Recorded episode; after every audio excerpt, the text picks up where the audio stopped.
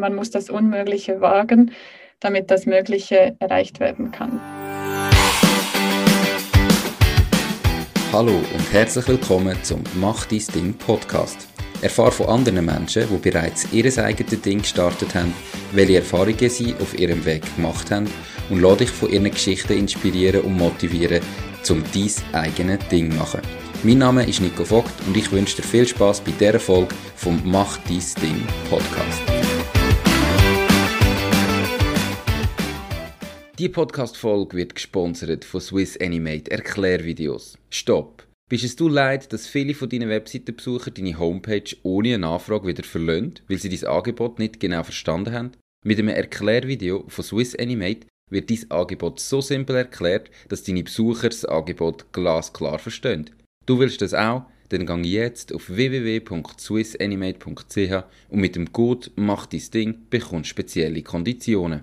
Herzlich willkommen zum heutigen Interview. Meine heutige Interviewpartnerin ist Annik Thaler. Sie ist Gründerin von Fine Foods, wo der erste Schweizer Hummus aus 100% Schweizer Zutaten macht. Wie sie zu dem ist, erzählt sie nachher gerade selber. Sie ist noch relativ weit am Anfang, ähm, aber das ist doch auch immer wieder spannend für Zuhörerinnen und Zuhörer, einmal jemanden zu hören, der noch, noch nicht so weit ist, ähm, zu schauen, was die Herausforderungen sind. Hoi Annik, ich freue mich mega auf unser Gespräch. Schön bist du da, wie geht's dir? Ja, hoi Nico, danke vielmals. Ich freue mich auch sehr und ich bin gespannt auf das Gespräch. Perfekt. Ja, erzähl doch gerade mal schnell, eben, Finfoods, Schweizer Hummus, wie kommt das? Wie sind ihr auf das gekommen? Ja, also eigentlich hat alles angefangen mit den Kichererbsen wo ja Kultur ist, die man nicht so kennt in der Schweiz, aber eigentlich sehr gut wächst in der Schweiz. Ähm, ich selber studiere Agrarwissenschaft und habe mich dann dort so ein bisschen mehr damit vertieft und gemerkt, doch, das ist wirklich eine Kultur, die auch Zukunft hat. Ähm, und dann war es relativ naheliegend, gewesen, aus diesen Kichererbsen dann Hummus zu machen, weil das jetzt so etwas ist, wo, wo man immer mehr kennt, wo sehr beliebt ist ähm, und wo oft aber von sehr weit herkommt. Und dann haben wir gefunden, wenn man Schweizer Kichererbsen hat, dann kann man einen Schweizer Hummus machen und haben dann das ganze Rezept sozusagen eingeschweizert. Genau. Und haben jetzt wirklich nur Schweizer Zutaten drin. Okay. Also das heisst, Kichererbsen ähm, kann man eigentlich gut in der Schweiz abpflanzen, aber macht es irgendwie nicht? Genau, es ist nicht eine Kultur, die aus der Schweiz stammt oder so, aber ähm, wie wahrscheinlich die meisten wissen, wird es immer wärmer und auch trockener. Und gewisse Kulturen, die man früher sehr gut funktioniert haben in der Schweiz, sind immer schwieriger. Kichererbsen ist aber eigentlich sehr gut angepasst an trockenes und warmes Klima. Genau. Okay. Und wenn jetzt das so gut geht, warum wird das denn noch nicht so viel gemacht? Ähm, das ist eine gute Frage. Das liegt vor allem halt an der Marktsituation, dass man eine gewisse Nachfrage auch dafür muss haben. Und im Moment gibt es halt noch sehr viele ausländische Kichererbsen, die man zu sehr billigen Preisen kann einkaufen kann. Und im Moment wird halt oft auf das zurückgegriffen. Ähm, zusätzlich dazu kennen es die meisten halt noch nicht und viele Bauern wissen auch nicht genau, was man muss beachten und so und haben vielleicht ein bisschen Respekt. Genau darum probieren wir da so ein bisschen den, den Vermittlerseite dazwischen. Okay, das heißt, ihr mit dem Humus quasi das Angebot schaffen, damit nachher der Bauer eine Abnahmesicherheit hat für seine Kichererbsen? Genau, genau. Vielleicht, dass man sich ein bisschen vorstellen kann, von so einem Feld, da gibt es mehrere Tonnen Ertrag im besten Fall. Das heißt, es sind auch wirklich grosse Mengen, die man muss abnehmen muss. Ähm, und darum braucht man da auch eine gewisse Nachfrage. Ja. Okay, spannend. Ähm, jetzt, warum haben ihr denn noch da auch alle anderen Zutaten, die es braucht für einen Hummus. Ich kenne jetzt das Rezept nicht, aber aus der Schweiz geholt, das ist irgendwie auch etwas, was mega wichtig ist, dass es jetzt regional passiert. Ja, genau. Also sonst hat es im Hummus ja vor allem auch noch Tahini drin, also ein Sesammus. Und wir haben halt gefunden, wenn man schon mal anfängt mit, mit lokal zu produzieren, dann sollte man das auch konsequent um, umsetzen. Und es ist ja auch möglich, darum wieso nicht machen. Darum haben wir nachher alles eigentlich ersetzt und haben jetzt nur Schweizer Zutaten drin. Genau. Okay. Jetzt hast du vorher gesagt, eben, ähm, aus dem Ausland kann man die Kichererbsen ja recht günstig importieren in dem Fall, oder auch Hummus. Ähm, sind die denn da jetzt preislich ähm, deutlich teurer, also so als Premium-Produkt, oder bringen die Nähe, also ähnliche Preise an, wie wenn man jetzt im Moment sonst irgendwie in dem Migros ausländisches Hummus posten? Kommt natürlich immer ein bisschen darauf an, mit was man sich vergleicht. Es gibt natürlich so einen Hummus aus dem Denner für zwei Franken, dort werden wir nie herkommen, leider. Mhm. Es gibt aber auch andere Hummus, die etwa so in unserer Preisklasse ist, so um die sieben Franken, die wir jetzt sind im Moment. Ähm, ja, wir zahlen natürlich höhere Preise für Kichererbsen und ich denke auch, dass sich das dann halt im Pro Produkt auch zeigt, aber dass der Konsument dafür dann auch weiß, wo sein Zeug herkommt und das hat auf jeden Fall einen Wert. Okay. Ähm, für all die, die im Video schauen, auf YouTube, die Annik hat jetzt noch schnell das Dösli auf, damit man mal sieht, wie groß so ein Dösli ist für die 7 Franken. Perfekt, genau. wie viele Gramm sind denn da drin? Das sind jetzt 150 Gramm. Okay, das ist 7 Franken. Genau, also das ist jetzt ähm, das wäre die Spezialsorte, die ist mit Rüebli und Chili, auch Schweizer Chili, ähm, kostet 7,50. Okay, perfekt. Also wenn ihr übrigens mal das ausprobieren wollt, was ich auch noch werde machen, ähm, habe ich mit der Annik einen Aktionscode, äh, einen kleinen Rabattcode können aushandeln. Der ist, macht das Ding 10, alles geschrieben und aneinander und dann kommt ihr 10% Rabatt über auf eure erste Bestellung um mal schauen, was denn da vielleicht so der Unterschied ist. Wo kann man das bestellen? Sind die auch im Laden oder einfach im Online-Shop? Äh, genau, wir haben einen Online-Shop und auch nur dort ist der Code jetzt gültig. Genau, das ist Fine Foods und einfach findet man es eigentlich gerade. Äh, wir sind aber auch in verschiedenen Läden in Zürich, zum Beispiel im Kornladen oder im Schemami, wo man es auch kann kaufen kann. Dort ist aber leider der Code nicht gültig. Okay, ja klar. cool. Ja, jetzt, eben, du bist immer noch im Studium aktuell hast jetzt während dem Studium ähm, das Unternehmen gestartet. Warum dein eigenes Ding? Also warum hast du gesagt, nein, komm, wir machen jetzt, äh, wir probieren da mal Selbstständigkeit aus, anstatt dass du einfach nachher dann, ich weiß nicht, was man mit Agrarwissenschaften nach dem Studium im Normalfall machst, aber das, warum dein eigenes Ding? Also ich muss ehrlich gesagt sagen, das ist so ein bewusster Plan gewesen, dass ich mir das so vorgenommen habe und dann so umgesetzt habe. Das ist wie so nach und nach gekommen. Ich habe schon immer eigentlich ähm, sehr viele verschiedene Ideen gehabt, sehr viele verschiedene Motivationen, habe darum auch das Studium gewählt, weil es ein Studium ist, das sehr breit ist. Das heißt, man kann nachher sehr viele Sachen machen eben. Und ja, ich hatte das Projekt jetzt etwa vor zwei Jahren oder so, ist mal so eine Grundidee entstanden und habe es einfach immer weitergeführt und es ist halt immer einfach weiter gewachsen. Jetzt bin ich an dem Punkt, wo man es auch wirklich dann kann Vollzeit eigentlich verfolgen. Genau. Okay. Ähm, das heißt, du hast jetzt zwei Jahre lang einfach neben dem Studium mal gestartet und probiert? Ja, genau. Also am Anfang war es natürlich einfach so eine Idee, gewesen, wo man dann schon gewusst hat, oh, ich werde das Produkt mal wirklich verkaufen. Ich habe dann zuerst mal eben probiert, ob man überhaupt einen Hummus nur aus Schweizer Zutaten kann machen ähm, habe dann mit Bauern Kontakt aufgenommen, habe dann mit Verarbeitern Kontakt aufgenommen. Das ist ein sehr langer Weg, bis man dann so ein fertiges Produkt in der Hand hat. Und das habe ich alles während dem Studium gemacht, weil es natürlich auch nicht so viel Zeit beansprucht hat. Aber sobald es dann irgendwann ein bisschen größer wird, dann kann man es nicht mehr einfach nur so nebenbei machen. Genau. genau. Also ich glaube eben, du musst ja irgendwie dann noch Verpackung haben. Lebensmittel ist ja immer hygienetechnisch noch kritisch, oder? Dass dann das irgendwie zugelassen ist und man es überhaupt dürfen kaufen. Wie bist du da vorgegangen? Wie hast du angefangen? Also so, kannst du irgendwie Step by Step uns mal mitnehmen in die letzten zwei Jahre? Ja, also natürlich am Anfang haben wir noch daheim in der Küche ähm, experimentiert und haben einfach mal so unsere ersten ähm, Tests gemacht und so. Das war natürlich noch nicht abgenommen vor der Lebensmittelkontrolle. ähm, und wir haben dann uns überlegt, ob wir vielleicht selber produzieren wollen, irgendwie so eine kleine Maschine uns zulegen oder was auch immer. Und haben dann schnell gemerkt, es wären recht grosse Investitionen, ähm, was sich eigentlich gar nicht lohnt, wenn man so am Anfang ist. Und uns hat dann jemand gesagt, ja, aber die Maschine gibt es ja schon, die müsst ihr euch doch gar nicht selber kaufen. Und dann haben wir uns nachher auf die Suche gemacht nach Verarbeitern und die auch ziemlich schnell gefunden was ziemlich cool ist, weil so haben wir jetzt die ganze Produktion können auslagern ähm, ist auch lebensmittelrechtlich eigentlich interessant, weil dann hat man das größte Risiko nicht bei sich selber. Genau, und dann haben wir dort einfach mal zwei, drei Testproduktionen gemacht und haben dann so eins nach dem anderen eigentlich angefangen aufgeleisen. Also für Verpackung, welches Material, welche Banderole, welches Design, genau. Okay, Schritt für Schritt. Jetzt eben, mittlerweile hast du ein fertiges Produkt in verschiedenen Sorten, wie du vorher gerade gesagt hast. Ähm, das ist ja gut und recht, wenn man mal das Produkt hat, aber dann fängt es ja erst an, dann muss man es nämlich verkaufen. Wie, wie sind ihr da schon? Also eben, sind in gewissen Läden in Zürich, haben einen Online-Shop. Kannst du etwas sagen zu der Menge, die ihr aktuell verkauft und umsetzt?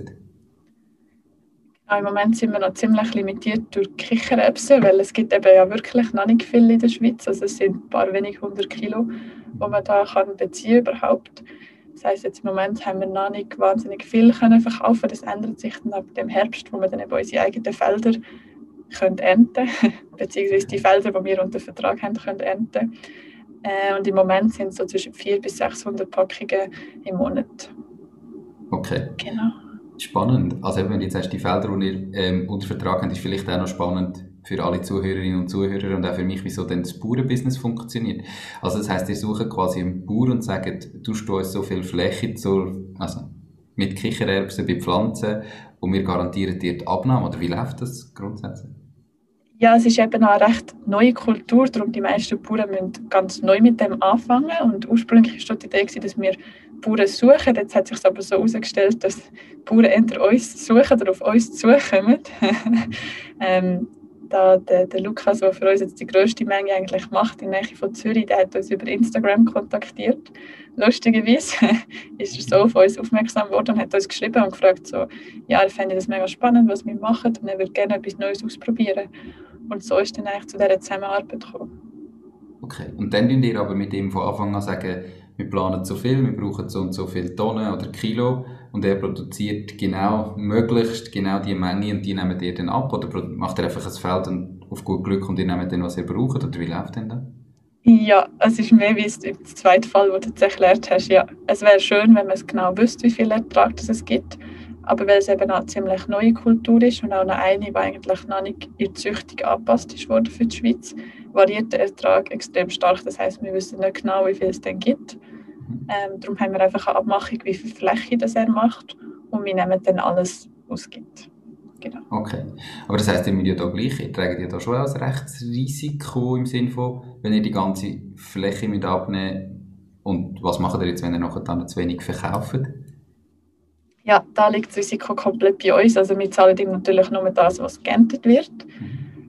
Aber sonst liegt das Risiko bei uns, wobei man muss sagen, dass man Kichererbsen ist ja eigentlich einfach eine trockene Hülsenfrucht, die kann man sehr lange lagern. Also wenn es jetzt nicht, ich sage jetzt mal, wenn der Verkauf nicht ganz so gut anläuft, dann kann man es einfach noch ähm, ein weiteres Jahr an Lager haben.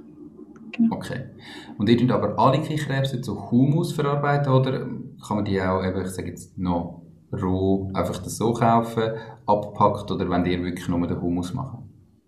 Im Moment machen wir nur Hummus daraus. Ähm, es stimmt aber natürlich, dass man andere Sachen daraus machen kann. Einerseits roh verkaufen, das ist eine Option. Oder wir haben auch schon zwei, drei andere äh, Produktideen, die wir jetzt in der Summe wahrscheinlich umsetzen werden.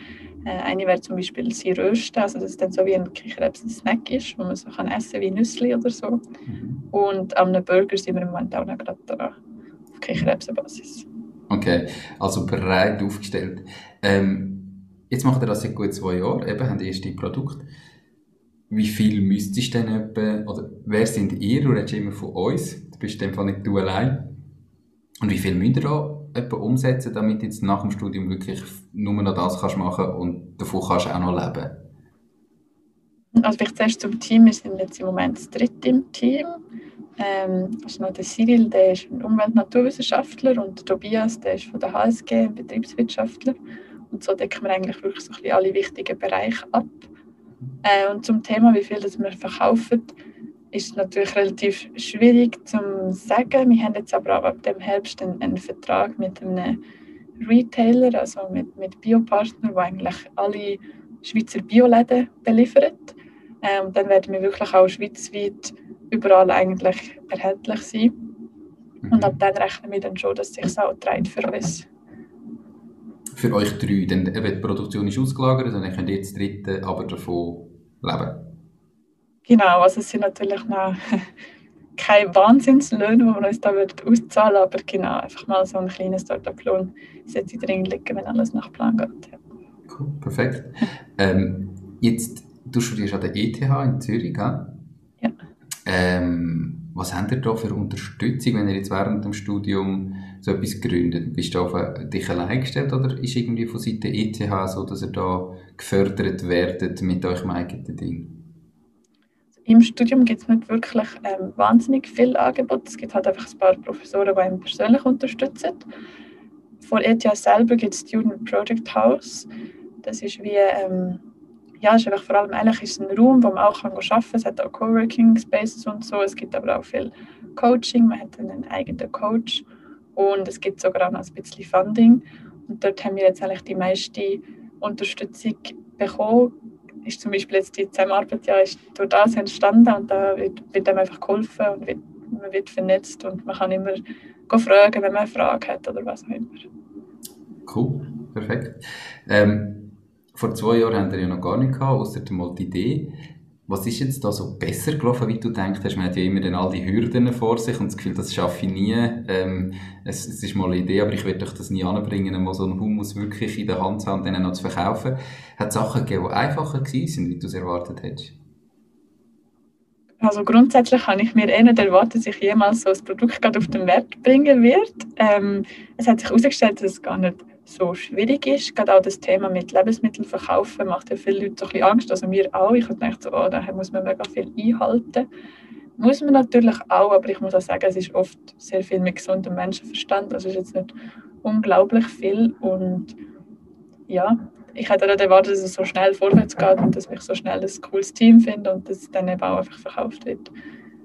Okay, aber das heißt auch eben gerade bei der Lebensmittelgeschichte hast du zu einem grossen Teil einfach ähm, die, die ganze Thematik von der Hygiene und von der Lebensmittelkontrolle ausgelagert an Produzent. Ja, das größte Lebensmittelrisiko ist natürlich schon in der Produktion. Äh, und das machen wir eben nicht selber, darum ist, haben wir das so ein bisschen abgeben, auch an Profis, die das machen. Wir haben aber selber noch ein Lager äh, und dort müssen wir natürlich auch gewisse Sachen einhalten, wie so Temperaturkontrolle und so Sachen. Das machen wir auch sehr pflichtbewusst. Es ist nochmal eine Kontrolle gekommen. Genau. Und was wir natürlich auch noch sind, zusätzlich ist biozertifiziert. Das heißt, dort muss man auch noch ein paar Sachen einhalten, wobei es für uns relativ einfach ist, da wir eh nur Bioprodukte verarbeiten. Gibt es viele Risiken, wie zum Beispiel Vermischung oder so, erst gar nicht. Darum haben wir es dort relativ einfach gehabt. Okay, also das heißt, ihr habt nur Bioprodukte bei euch rein, alles aus der Schweiz? Ja. Perfekt, cool. Tun ihr direkt abnehmen bei diesen Bauern? Ähm, und durch das könnt ihr ja wahrscheinlich auch einen kleinen Preis, trotzdem, dass es natürlich Schweizer Produktion ist, aber habt ihr ein bisschen günstiger, wenn ihr das jetzt irgendwo würdet über einen, keine Ahnung, Grosshändler beziehen, oder? Das ist so. Wobei man auch sagen muss, dass der Markt jetzt gerade für Kichererbsen wirklich extrem klein ist. Also da gibt es noch keine wirklichen Grosshändler. Es gibt einen, aber sonst gibt es da noch nicht wahnsinnig viel Wettbewerb oder so. Aber ja, auf jeden Fall, indem wir direkt abnehmen, haben wir einerseits natürlich einen engen Kontakt und auch einen, einen guten Preis. Cool, perfekt. Jetzt, du bist so noch im Studium, hast vor dem Studium schon mal geschafft oder während dem Studium jetzt abgesehen von ähm, Finfoods? Ja, also ich habe schon im, im Gimmi eigentlich die ganze Zeit nebendran so ein bisschen gejobbt im, im Service und so, wie man das halt macht. Genau, und dann an der ETH bin ich mal so ähm, Hilfsassistentin gewesen, aber sonst eigentlich nicht wirklich jetzt in Bezug äh, auf die Lebensmittel. Genau. Okay. Wie würdest du denn gleich sagen, hat sich jetzt dein Leben verändert, seit du neben dem Studium noch dein eigenes Ding machst? Also, was war in diesen zwei Jahren Feinfood anders gewesen, wie vorher, wo du vielleicht eben bist jobben und irgendwie im Service geschafft hast? Es hat natürlich geändert, dass man jetzt nicht mehr ähm, einfach heimkommen und, irgendwie vor dem Fernseher hocken oder so, wie ich das vorher eigentlich auch nicht wirklich gemacht habe. Äh, es hat natürlich auch viel mehr Verantwortung gebracht, aber andererseits auch auch viel mehr Freude, wenn man gemerkt hat, dass man neben, neben dem Studium, wo ja gleich eigentlich viel Wissenkonsum ist, auch Sachen kann anwenden und wirklich etwas bewirken und ja schlussendlich sogar ein Produkt auf dem Markt hat und wegen einem Krebs angebaut werden. Das ist schon ein cooles Gefühl, wenn man merkt, dass man so ein bisschen einen Einfluss hat auf, auf was so passiert. Okay, also fühlt sich gar nicht so wie Schaffen an? Meistens nicht. Ich sage auch manchmal, es wäre auch schön, wenn ich für das eines Tages bezahlt werde und dann merke ich wieder, ja, das ist das, was ich jetzt gerade im Moment machen bin. Genau, ja. Dass du eigentlich am Aufbauen bist. Ja, ja ähm, also eben, was für mich jetzt mega spannend ist oder auch wichtig für Zuhörerinnen und Zuhörer, du machst jetzt ein Lebensmittel, eben ein Produkt neben dem Studium. Natürlich kann man jetzt sagen, ja, aber von der Idee bis du sagst, zwei Jahre ist ja eine halbe Ewigkeit. Aber es muss nicht immer Vollzeit sein, wo man sein eigenes Ding macht. Ähm, wenn man es neben dem Studium anbringt, an der ETH, bringt man es sicher auch neben einem Job an, an der Wochenende, an den Übungen. Eben, wenn man halt einmal den Fernseher nicht einschaltet, sondern ähm, irgendwie ein bisschen an seinem eigenen Ding arbeitet. Und das finde ich mega spannend, dass man so über die Zeit eben mega viel kann erreichen kann. Perfekt. Ja.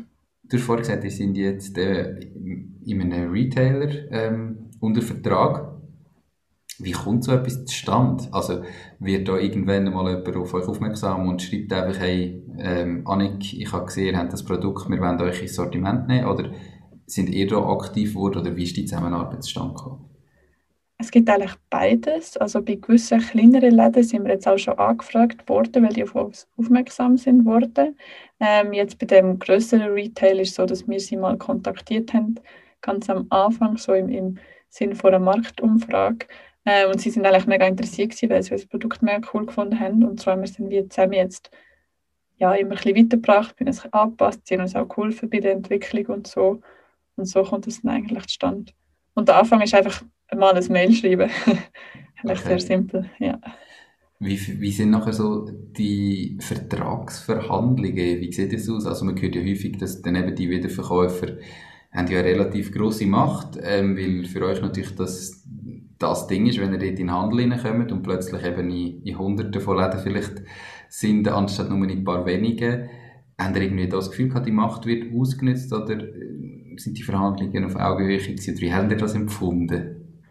Ja, man hört immer so Gruselgeschichten von Preisen, die gedruckt werden und so. Ähm, das ist bei uns jetzt gar nicht der Fall gewesen. Also vielleicht haben, werden wir da mal eine andere Erfahrung machen mit anderen. Aber jetzt mit, mit denen, wo wir jetzt gerade den Vertrag, also wo wir den Vertrag unterzeichnet haben, ist es eigentlich eher umgekehrt gewesen. Also ich habe das Gefühl, sie haben uns sehr, es ist eher eine Zusammenarbeit gewesen, also jetzt irgendwie etwas, etwas rauszuholen da. Sie haben uns auch Tipps gegeben, sie haben zum Beispiel unsere Bandrolle angeschaut, ob, ob das alles stimmt, lebensmittelrechtlich gesehen und so. Also es ist jetzt da gar nicht das Ausnutzen gewesen. Hängt vielleicht auch damit zusammen, dass wir noch eine kleine Schweizer Firma sind und nicht irgendein grosser Lebensmittelhändler, das weiß ich jetzt nicht so genau. Mhm. Aber da ist die Zusammenarbeit eigentlich immer sehr ja, auch vertrauensvoll gewesen. Okay. Spannend, so zu hören, ja. Da eben hört man häufig andere Sachen. Ähm, ist wahrscheinlich abhängig vom Produkt, von der Sympathie von den Leuten und so weiter. Die Podcast-Episode wird gesponsert von Nose. knows.com. Der Schweizer Marktplatz für jeden Auftrag. Du findest auf nose.com einfach, sicher und zu einem fairen Preis für jede Aufgabe Menschen, die dich im privaten oder beruflichen Alltag unterstützen können. Genauso kannst du auf Nose Jobs erledigen und dein eigenes Einkommen erhöhen. Nose schenkt dir übrigens 30 Franken für deinen ersten Auftrag. Jetzt, wo du gestartet hast, du hast zwar Agrarwissenschaften studiert, du hast gesagt, das ist ein breites Studium, aber hast du da irgendeine Ahnung von Buchhaltung, Recht, Marketing, wie dass man überhaupt muss gründen muss? Oder hast du halt einfach die Idee gehabt und gesagt, hm, komm, wir prügeln mal ein bisschen in der Küche und starten?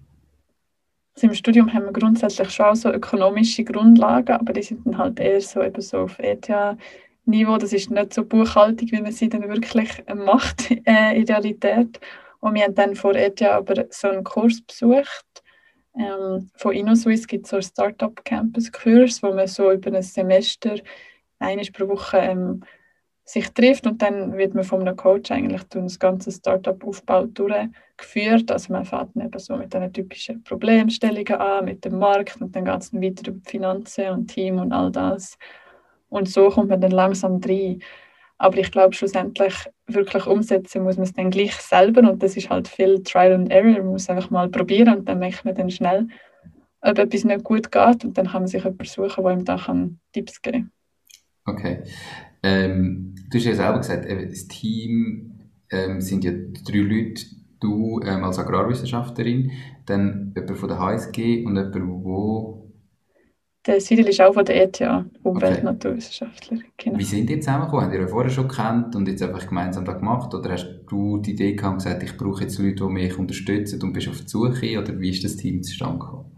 Ich habe ursprünglich habe ich eigentlich mit einem anderen Team gestartet. Also am Anfang, wenn man das halt so als kleine Idee hat, sind noch zwei andere dabei gewesen, die das auch mit mir zusammen so die ersten paar Schritte gemacht haben. Ähm, wo sich jetzt aber herausgestellt hat, dass es gleich seriöser wird und nicht mehr so ein Mal am Samstagnachmittag-Projekt ist, ähm, habe ich mich dann auf die Suche gemacht nach, nach Teammitgliedern, weil ich gemerkt habe, dass ich das nicht allein kann machen und vor allem nicht allein möchte machen, weil ich finde, im Team macht es auch viel mehr Spaß, dann kann man es auch sich viel besser ergänzen. Und ja, und habe dann eine Ausschreibung gemacht, eigentlich. Und der eine, also Silja habe ich vorher schon ein bisschen kennt und Tobias gar nicht, aber jetzt funktionieren wir eigentlich sehr gut als Team zusammen. Okay, eine Ausschreibung machen, wie funktioniert das? Eigentlich so einfach, wie es tönt. Ich habe es einfach mal im, aufgeschrieben in einem Word und dann teilt über die verschiedenen Kontakte, die ich habe. Vor allem über, über die ETH, über das Student Project House, hat man da ziemlich eine grosse Gruppe, die man kann erreichen kann.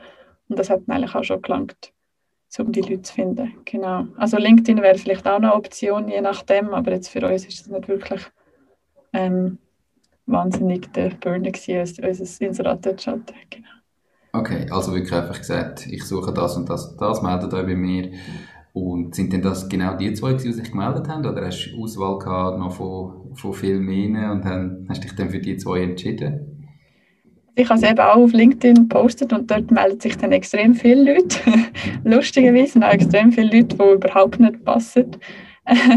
weil sie halt, also viele melden sich dann, wenn sie einfach normal auf der Jobsuche sind und sehen vielleicht am Anfang gar nicht, dass das ein Startup ist oder so und dass da jetzt auch nicht wahnsinnige Löhne gezahlt werden zum Beispiel.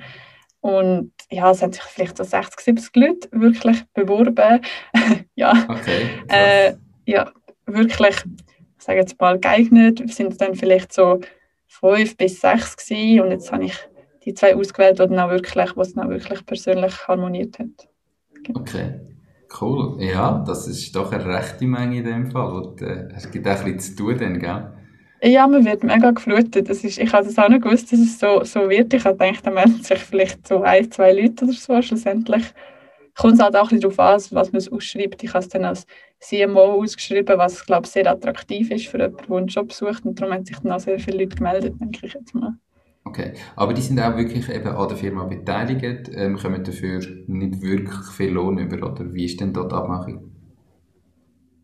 Genau, also jetzt mit, mit sie zwei, der Tobias und der Silvia, sind jetzt Co-Founder, sie sind beteiligt an der Firma, genau, und bekommen jetzt auch im Herbst, zahlen wir jetzt alle ihren Lohn aus. Okay, cool. Weil wir dann natürlich die Produkte auch in dem Umfang verkaufen und produzieren ähm, ist ja nicht immer alles cool. Eben. Du hast jetzt seit zwei Jahren ähm, das Ganze aufgebaut. Was war in diesen zwei Jahren so der schlimmste Moment? Gewesen? Ich glaube, wirklich einen schlimmsten Moment hat es gar nicht gegeben bis jetzt. Es sind immer so die kleinen, kleinen Sachen, die schief laufen. Ähm, hat man mal einen Schreibfehler irgendwo oder ist da mal das Produkt schlecht geworden oder so. Aber ich muss sagen, bis jetzt hat es eigentlich glücklicherweise wirklich noch keinen sehr, sehr schlimmen Moment gehabt. Wobei, wenn ich mir das jetzt gerade überlege, wir haben eigentlich mal, ähm, sind mal sehr viele Produkte schlecht geworden, weil etwas in der Produktion nicht ganz gut ist gelaufen. Und das ist dann natürlich schon zuerst ein Schock, wenn man so sieht, oh, es kann auch in die andere Richtung gehen. Aber grundsätzlich ist bis jetzt eigentlich noch nie wirklich eine grosse Katastrophe gewesen. Okay. Wenn jetzt das in der Produktion falsch läuft, ähm, und ihr habt ja einen Produktionspartner, wie sieht denn das aus? Also muss denn er das irgendwie richtigstellen oder ist denn da irgendwie versichert oder wie läuft denn das für euch ab? Was sind da Konsequenzen konkret? Also jetzt in dem Fall ist es gar nicht Schuld von Ihnen oder so. Wir haben einfach ähm, experimentiert und ja, es ist einfach von der Haltbarkeit ist dann nicht aufgegangen. Da, das ist einfach ein Probelauf gewesen. Von dem her, das ist kein Problem gewesen grundsätzlich, wenn etwas schief läuft, kommt es natürlich darauf an, wo das Problem war, ob sie wirklich einen Fehler hätten gemacht oder ob etwas mit dem Rohstoff nicht in Ordnung ist. Und je nachdem wird dann der oder der andere kommt dann dran, wobei bis jetzt ist das eben noch nie ein Problem gewesen. Okay. Haltbarkeit ist immer ein Thema. Wie errechnet sich das Haltbarkeitsdatum? Oder wie wird jetzt bestimmt, wie lange das, das Haltbarkeitsdatum drauf steht? Äh, grundsätzlich macht man zuerst einfach mal sensorische Tests. Das heißt, man produziert einfach das erste Mal und probiert und schaut dann, ob es schlecht wird. Und jetzt eben in dem Fall, wo ich vorher gesagt habe, hat man sehr schnell gemerkt, so, oh, da ist etwas nicht gut, das äh, schmeckt nicht gut. Und dann nimmt man es wieder raus und so haben wir es dann mit allen unseren Produkten gemacht. Und dann, wenn man dann weiß, wie lange die Haltbarkeit ist, das sind jetzt bei uns drei Monate, schickt man dann Probe in ein Labor und das Labor prüft es dann auf verschiedene Bakterien. Und sagt dann, ob das passt oder nicht. Genau, genau. Okay, spannend. Ähm, hat es einen Moment gegeben in diesen zwei Jahren, wo du irgendwie gesagt hast, ach komm, ich glaube, ich höre gleich wieder auf und, und suche mir irgendetwas anderes. Ähm, ist jetzt zwar spannend gewesen, aber das Falsche für mich oder ist für dich immer klar gewesen, ich ziehe das durch? Also grundsätzlich ist eigentlich schon immer klar gewesen, dass ich einfach weitermache, solange es nicht von außen irgendwie gestoppt wird oder solange es nicht irgendwelche externen Faktoren gibt was jetzt mega stört. Aber natürlich, gerade wenn man dann zum Beispiel so in der Prüfungsphase drin ist Und dann gleichzeitig auch noch solche, die Hummus ausliefern, denke ich mir manchmal schon so, oh, wieso tue ich mir das überhaupt an? Äh, aber schlussendlich habe ich immer Freude an dem, was ich mache und darum habe ich auch mir nie wirklich überlegt, aufzuhören. Okay, das heißt, der Hummus eben in dem Sinn wird bestellt, dann lieferst du den selber aus an die Läden, die den bei dir bestellen. Das machst du respektive ihr im Team, die da vorbeigehen und noch nicht Post oder was auch immer. Ja, es kommt ein bisschen darauf an. Also natürlich, wenn man im Online-Shopping jemand aus Bern bestellt, dann fahre ich mich nicht extra nach Bern, dann wird es einfach per Post verschickt. Aber wenn jetzt ein Laden ein größere Mengen bestellt im Raum Zürich, liefern wir das eigentlich meistens selber aus. Und das macht dann gerade der, der gerade Zeit hat, entweder ich oder eben einer von den anderen zwei. Okay, cool. Ähm, eben, es gibt ja auch positive Momente, nicht nur schlimme. Was ist denn bis jetzt der schönste Moment gewesen? Jetzt der? Hast du irgendwie einen, wo du so kannst rauspicken und sagen, das ist wirklich der Hammer gewesen? Ähm, oder wie sieht das aus?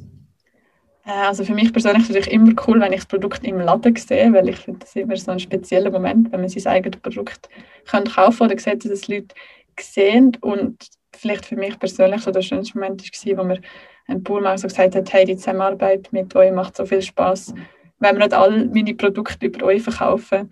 Und das habe ich mega cool gefunden, weil es eigentlich genau das, ähm, was wir eigentlich als Ziel haben und auch ein grosses Kompliment an unsere Arbeit mit den Bauern.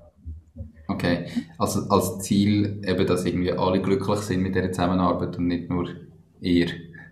Genau, genau. Es ist uns wirklich sehr wichtig, dass eben auch der Bauer und der Konsument wieder ein bisschen enger zusammenkommen und dass, dass alle ähm, ihre Bedürfnisse erfüllt bekommen. Okay. Was ist jetzt das langfristige Ziel? Möchtet ihr einfach mit den Kichererbsen, also eben eigentlich die Produktion von der Kichererbsen in der Schweiz fördern und da verschiedene Produkte spezifisch auf Kichererbsen anbieten? Oder möchtet ihr breiter äh, auseinandergehen und andere ähm, Lebensmittel noch dazu nehmen? Was habt ihr da als Plan langfristig? Zuerst liegt natürlich jetzt schon mal der Fokus auf der Kichererbsen, weil dort haben wir jetzt auch direkte Verträge und, und haben uns auch sehr fest damit beschäftigt. Wir haben aber auch schon andere Kulturen im Blick, weil es gibt natürlich nicht nur mehr Kichererbsen, die sehr interessant ist. Äh, zum Beispiel die Ackerbohne ist auch so eine Kultur, die sehr spannend ist, mhm. wo dann mehr so ein bisschen der Bergregion auch kann angebaut werden was für uns natürlich auch spannend ist.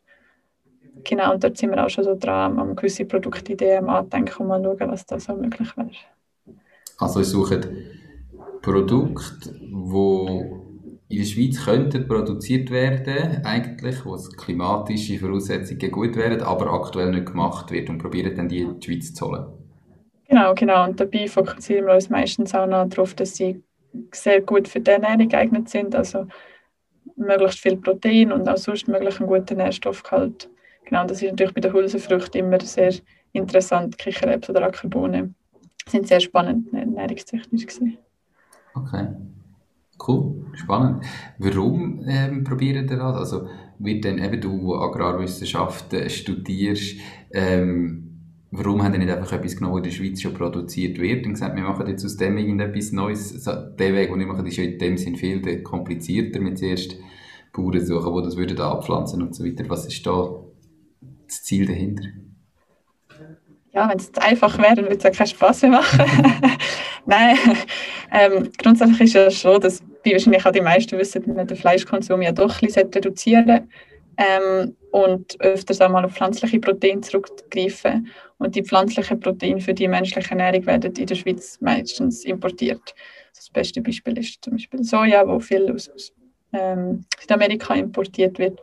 Und wir wollen das einfach ändern, weil wir grundsätzlich die Proteinpflanzen in der Schweiz können anbauen und sie vor allem für die menschliche Ernährung auch verwenden. Und darum suchen wir uns eigentlich so Kulturen aus, weil das extrem wichtig ist, dass man sich nicht nur mehr pflanzlich ernährt, sondern auch lokaler, unserer Meinung nach. Cool, ja, definitiv ähm, bin ich voll bei dir und voll deiner Meinung. Absolut, macht natürlich Sinn, regional, ähm, lokal, ist natürlich auch im Trend, aber auch macht Sinn. Ich würde jetzt dich als Unternehmerin bezeichnen, auch wenn du noch studierst. Ähm, was bedeutet es für dich, Unternehmerin zu sein, oder wie würdest du das für dich definieren?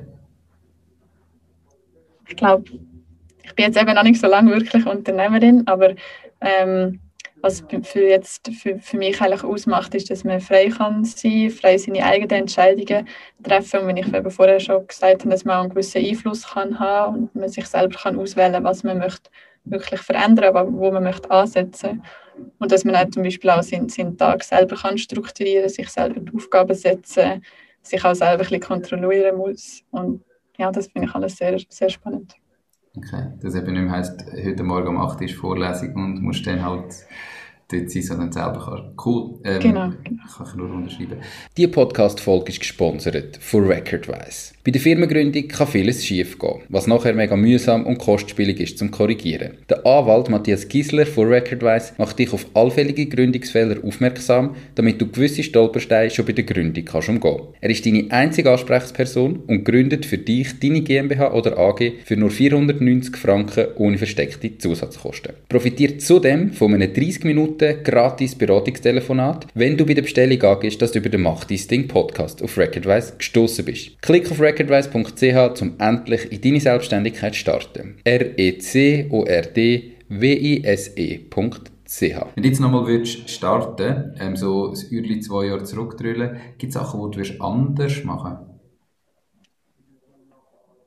Ich denke, wenn ich jetzt könnte, würde ich mich, wenn ich schon wüsste, dass es gut kommt, hätte ich vielleicht schon früher ein bisschen mehr Zeit ähm, damit verbracht. Aber grundsätzlich glaube ich, dass es alles so mehr oder weniger hat müssen müssen laufen, wie es jetzt ist. Ich glaube, was ich mir vielleicht früher jetzt persönlich nicht eingestehen oder merken können, dass es viele Leute gibt, die auch gerne mit einem zusammenarbeiten. Ich habe lange gedacht, dass das einfach meine eigene Idee ist, die in meinem Kopf existiert und dass das ähm, vielleicht eh nicht so etwas ist für andere, aber grundsätzlich gibt es sehr viele andere, die gleich denken und auch Freude haben, mit dem etwas zusammen machen. Das war cool, das, das so ein bisschen zu realisieren. Okay, cool, perfekt. Hast du ein Lieblingszitat? Und falls ja, warum genau das?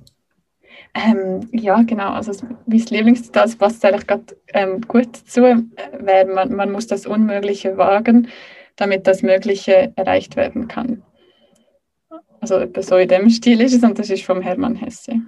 Okay, und was heißt das für dich? Also was ist jetzt das, was du da drin interpretierst?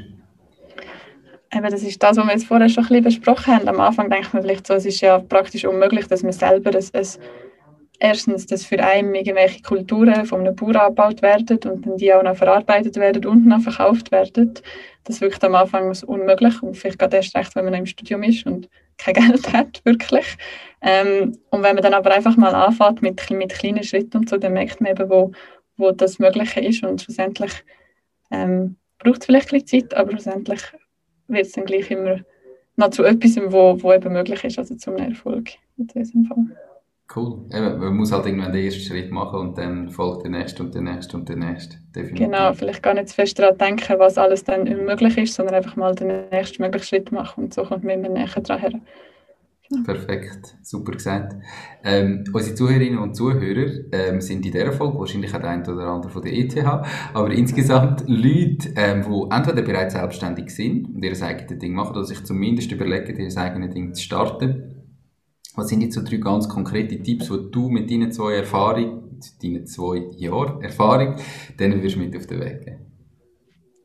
Ich glaube grundsätzlich so, wenn man möchte anfangen, so sich sein eigenes Ding machen, finde ich es einfach ganz wichtig, dass man sich nicht fest, nicht fest in der Realität von anderen Leuten lebt, also dass man wirklich probiert, seinen eigenen Weg zu verfolgen. Und das ist jetzt so ein bisschen schön gesagt, aber es ist oft so, dass man viele Sachen eigentlich gar nicht für sich selber macht, sondern vielleicht, wenn sich die Gesellschaft etwas vorstellt, ja, du musst einen, Bachelor machen, du musst einen Master machen, du musst Erfolg haben dort und dort. Oder auch, dass einem das vielleicht Eltern oder Freunde oder so sagen. Und ich finde es einfach ganz wichtig, dass man auf sich selber lässt und wirklich herausfindet, was einem Spaß macht und dann dort einfach voll reingeht. Ähm, dann kommt dann meistens auch der Erfolg, der dann die anderen auch zufrieden macht. Von dem her hat man dann meistens Zufriedenheit im Außen und im Innen. Genau, und dann vielleicht der zweite Tipp auch für das ist wirklich, sich selber Prioritäten zu setzen. Das mache ich auch sehr viel, dass man sich überlegt, was ist wichtig für einen selber, das vielleicht einmal aufschreibt auf einer Liste und dann wirklich sagt, das ist erst, zweit und dritt und dann das auch konsequent durchzieht. So kann man viel einfacher Entscheidungen treffen, gerade wenn man verschiedene Sachen gleichzeitig muss balancieren. Ähm, ja, und dann vielleicht noch so das Dritte ist, dass man bei diesen Prioritäten sich selber einfach nicht vergisst. Also, dass man sich selber gleich immer noch ob diesen Sachen herstellt oder jedenfalls auf, auf Nummer eins, auf Platz Nummer eins stellt. Ähm, ich glaube, sich selber gut zu schauen, ist immer wichtig, gerade wenn man so verschiedene Sachen gleichzeitig macht. Ein Startup und ein Studium ist schon eine Belastung, dass man nicht vergisst, sich auch mal selber Zeit zu nehmen. Ähm, auch mal am 10 Uhr schlafen und gut zu essen. Genau. Okay. Einmal feinen Schweizer Hummus zu essen. Ähm, genau. Gesunde Hülsenfrüchte. Perfekt. Ähm, cool. Also, das heisst, mit diesen drei ähm, Prioritäten kannst du dir einfach auch, tust du dann ganz viele Sachen auch wirklich streichen und sagst, okay, theoretisch sollte man das jetzt machen, aber ich lasse das weg. Oder wie löst du denn das? Also, es gibt ja Sachen, die man muss machen muss, wenn sie jetzt im Moment gar nicht wichtig sind. Genau, ja, natürlich. Es gibt immer, es gibt immer viele Sachen, die man sollte machen, aber oft ist mir auch so in dem Zwiespalt, ja, ähm, lehre ich jetzt noch zwei Stunden für die Prüfung oder ähm, mache ich jetzt noch ein bisschen weiter an unserer Webseite oder so und dann ist das für mich einfach immer eine Frage, wenn in dieser Zeit dann zum Beispiel in der Prüfungsphase dann Studium an erster Stelle ist gestanden, dann habe ich mich einfach immer für das entschieden und ich habe gefunden, das hilft mir extrem selber so ein bisschen, ähm, eine gewisse Balance zu haben und auch nicht selber die ganze Zeit zu überlegen, kann ich jetzt das machen oder das machen und sich dann schlussendlich zu verstreuen. Genau. Okay. Cool, perfekt. Ähm, jetzt hast du, abgesehen von den Agrarwissenschaften, ähm, irgendwelche Bücher, die du vielleicht kannst unseren Zuhörerinnen und Zuhörern empfehlen, die dich in deinem Unternehmen mit Feinfoods weitergebracht haben? Mhm, also ich, ich muss sagen, dass ich nicht so wahnsinnig viele Sachbücher lese, außer für Studium, aber die sind vielleicht jetzt nicht so ähm, relevant, aber ich finde, es gibt da sehr viel Suchtliteratur, die einem sehr viel weiterbringt. Neben, wie ich vorher gesagt habe, der Hesse finde ich zum Beispiel ähm, extrem spannende Person, die einem extrem viel auch über das Leben so kann beibringen kann. Siddhartha wäre zum Beispiel ein Buch von ihm, das ich sehr könnte empfehlen mhm. Und auch ein Buch, das eigentlich bei uns jetzt alle schon gelesen haben, ist «Das Café am Rande der Welt». Ich weiß nicht, ob das, das kennt vielleicht auch ein paar. Das ist so ein guter Ratgeber, so eben, wie man sein Leben vielleicht äh, kann strukturieren oder wie man es schafft, sich selber auch zu verwirklichen. Definitiv eines der meistgenannten Bücher im Podcast. Also, wer immer noch nicht gelesen hat, unbedingt hören. Äh, ja. Die Bücher werden natürlich verlinkt in den Show Notes und auf der Webseite www.mach-ding.ch. Und falls ihr gerade auf YouTube schaut, unterhalb vom Video findet ihr den Link. Genau. Auf der Webseite und in den Show Notes findet ihr natürlich auch den Link zum Finfood Online Shop, wo ihr eben mit dem Code macht Ding 10 alles zusammengeschrieben und ein 10% Rabatt auf den Humus bekommen. Ähm, mega spannend. Wir sind langsam schon am Ende vom Interview. Wenn jetzt jemand sagt, cool, ich will das Ganze bestellen oder ich möchte mich mal mit äh, Annik vernetzen, ähm, bin selber Bauer und möchte gerne äh, Kichererbsen abpflanzen oder warum auch immer, wie und wo kann man dich am besten erreichen? Also eben für die Bauern ist unser Kanal Instagram eigentlich. Nein, Spaß. Man kann uns natürlich auf Instagram kontaktieren, einfach Feinfoods. Oder mich persönlich über LinkedIn zum Beispiel. Findet mich auch gerade sofort. Ich glaube, das ist der direkteste Weg. Perfekt. Und der Shop, die Webseite vom Shop heisst? Ähm, einfach www.feinfoods.ch. Okay, fein mit Y. Genau. Ja. Perfekt, cool. Du, wir sind eigentlich am Ende. Hast du alles gesagt, was du loswerden Oder gibt es irgendetwas, was du jetzt noch den Zuhörerinnen und Zuhörern mit auf den Weg geben habe vielleicht noch ein Buch für alle, die ein bisschen äh, lokaler und regionaler wollen kochen ähm, und zwar heißt es äh, Modern Years, äh, A Modern Cook's Year von Anna Jones. Ähm, ist wirklich ein extrem cooles Buch, wo man so ein bisschen durch die Jahreszeiten geführt wird zum Kochen. Okay. Was für eine Zeit ist Kichererbsenzeit? Eigentlich das ganze Jahr, schönerweise. Okay. Die endet man einmal im Jahr und dann kann man sie das ganze Jahr lang brauchen. Cool, ja. muss man nicht mehr importieren eigentlich. Cool. Nein. Du, merci vielmals für deine Zeit, ähm, für die spannenden Insights. Ich wünsche dir ganz, ganz viel Erfolg mit eurem Humus und ähm, finde cool, was ihr macht und wünsche dir auch einen ganz schönen Tag. Danke vielmals. Mach's gut. Ciao, Anni. Tschüss. Das war es auch schon mit dieser Podcast-Folge. Ich bedanke mich ganz herzlich fürs Zuhören. Ich würde mich außerdem extrem freuen, wenn du auf meine Webseite www.mach-deis-ding.ch wirst gehen und dich dort in mein Newsletter einträgst. Damit kann ich dich über neue Folgen und Themen, die dir helfen, dein eigenes Ding zu starten, informieren. Nochmal danke vielmals fürs Zuhören und bis zur nächsten Folge vom Mach dein Ding Podcast. In dem Sinn, alles Gute und bis dann, dein Nico.